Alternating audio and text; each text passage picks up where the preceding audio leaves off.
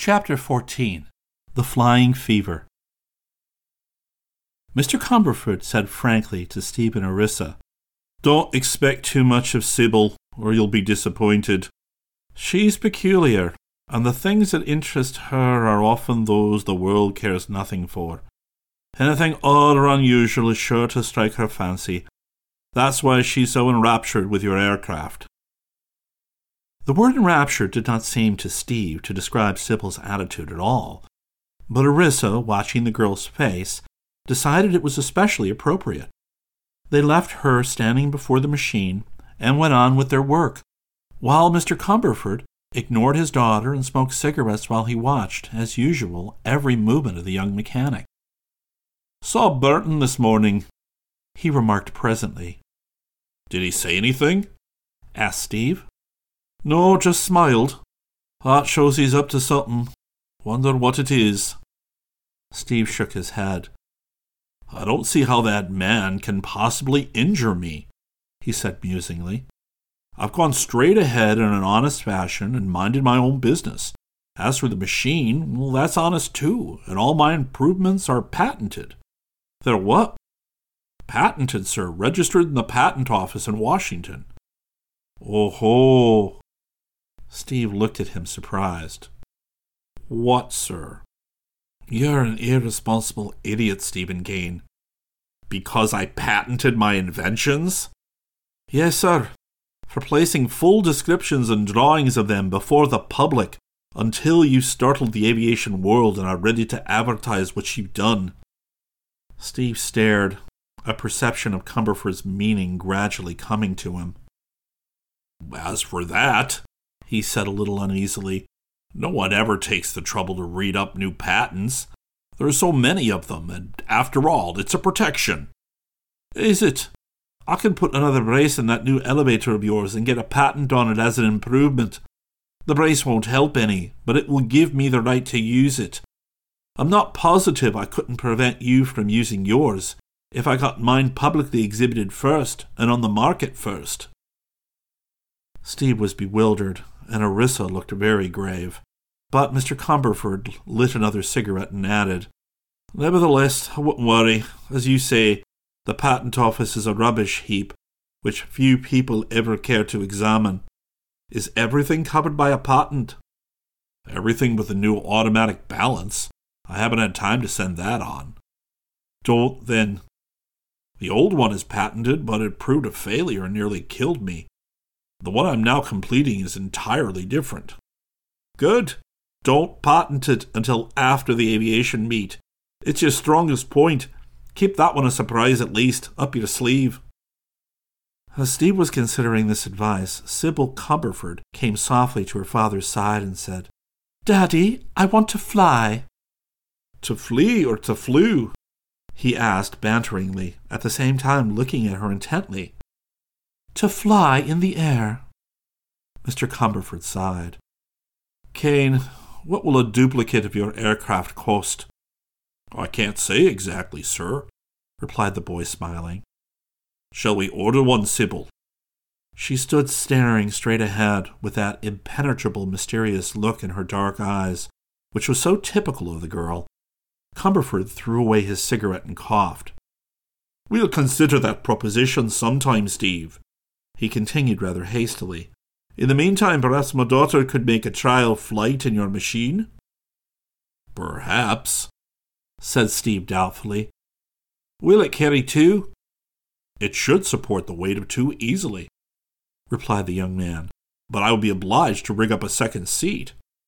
Do so, please, requested Miss Cumberford in her even, subdued voice. When will it be ready? The aircraft will be complete in about 10 days from now, but before I attempt to carry a passenger, I have to give it a thorough personal test, said Steve with decision. You may watch my flights, Miss Cumberford, if you wish, and after I've proved the thing to be correct and safe, I'll do what I can to favor you, if you're not afraid and still want to make the trial. Thank you, she said, and turned away. I'll go myself sometime, observed Mr. Cumberford after a pause. Flying interests me. Orissa was much amused. She had not known many girls of her own age, but such as she had met were all commonplace creatures compared with this strange girl who at present seemed unable to tear herself away from the airship. Sybil did not convey the impression of being ill bred or forward, however unconventional she might be, yet it seemed to Orissa that she constantly held herself firmly repressed, yet alert and watchful, much like a tiger crouched, ready to spring upon an unsuspecting prey. In spite of this uncanny attribute, Orissa found herself powerfully drawn toward the peculiar girl, and resolved to make an attempt to win her confidence and friendship. With this thought in mind, she joined Sybil, who was again examining the aeroplane with rapt attention. While she stood at her side, the girl asked without glancing up, Have you ever made a flight? No, replied Orissa. Why not? I haven't had the opportunity. Don't you like it? I imagine I would enjoy a trip through the air, answered Orissa. That is, after I became accustomed to being suspended in such a thin element. You seem to understand your brother's invention perfectly. Oh, I do, in its construction and use. You see, I've been with Steve from the beginning. Also, I examined several other modern airplanes and watched the flights at Dominguez Field. Naturally, I'm enthusiastic over aviation, but I haven't yet considered the idea of personally attempting a flight. To manage a machine in the air requires a quick eye, a clear brain, and a lot of confidence and courage. Is it so dangerous? asked Miss Cumberford quietly. Well, not if you have the qualities I mentioned, and a bit of experience or training to help you in emergencies. I'm sure an airplane is as safe as a steam car, and a little safer than an automobile, but a certain amount of skill is required to manage even those.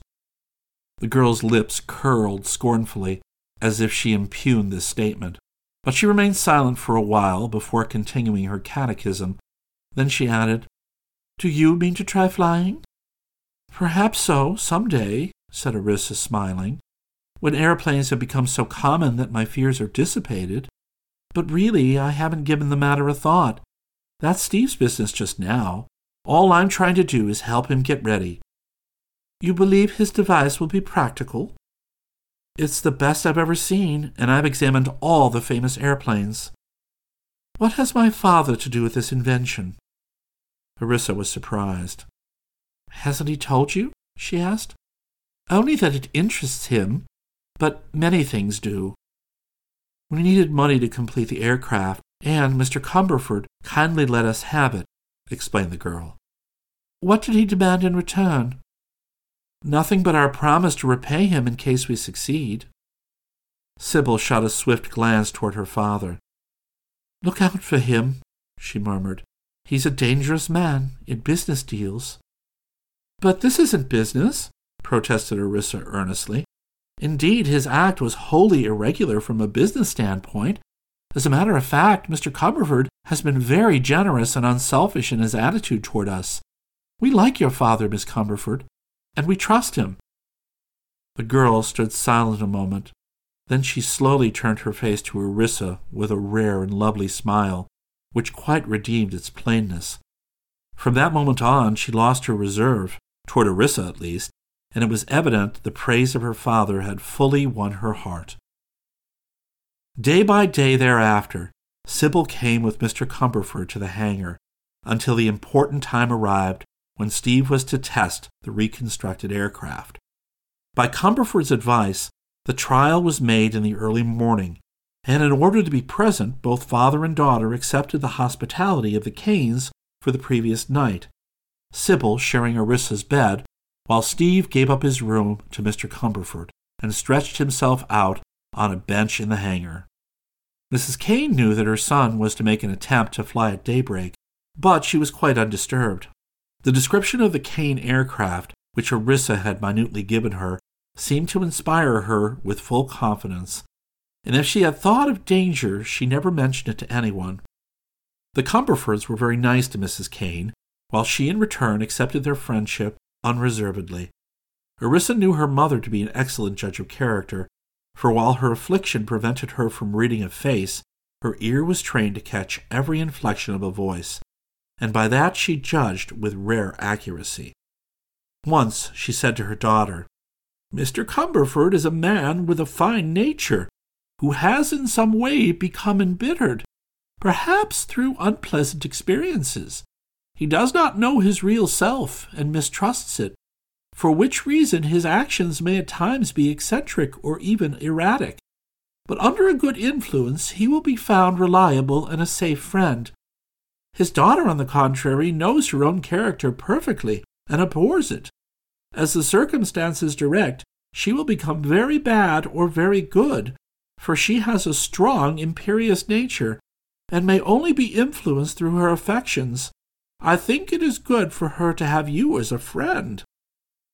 This verdict coincided well with Orissa's own observations, and she accepted it as true. Yet Sybil was a constant enigma to her, and seldom could she understand the impulses that dominated the girl. She was mysterious in many ways. She saw everything and every one without looking directly at them. She found hidden meaning in the most simple and innocent phrases. Always she seemed suspecting an underlying motive in each careless action, and Orissa was often uneasy at Sybil's implied suggestion that she was not sincere. The girl could be cold and silent for days together, then suddenly become animated and voluble, a mood that suited her much better than the first. Steve said to his sister, You may always expect the unexpected of Sybil. Which proved he had been studying this peculiar girl.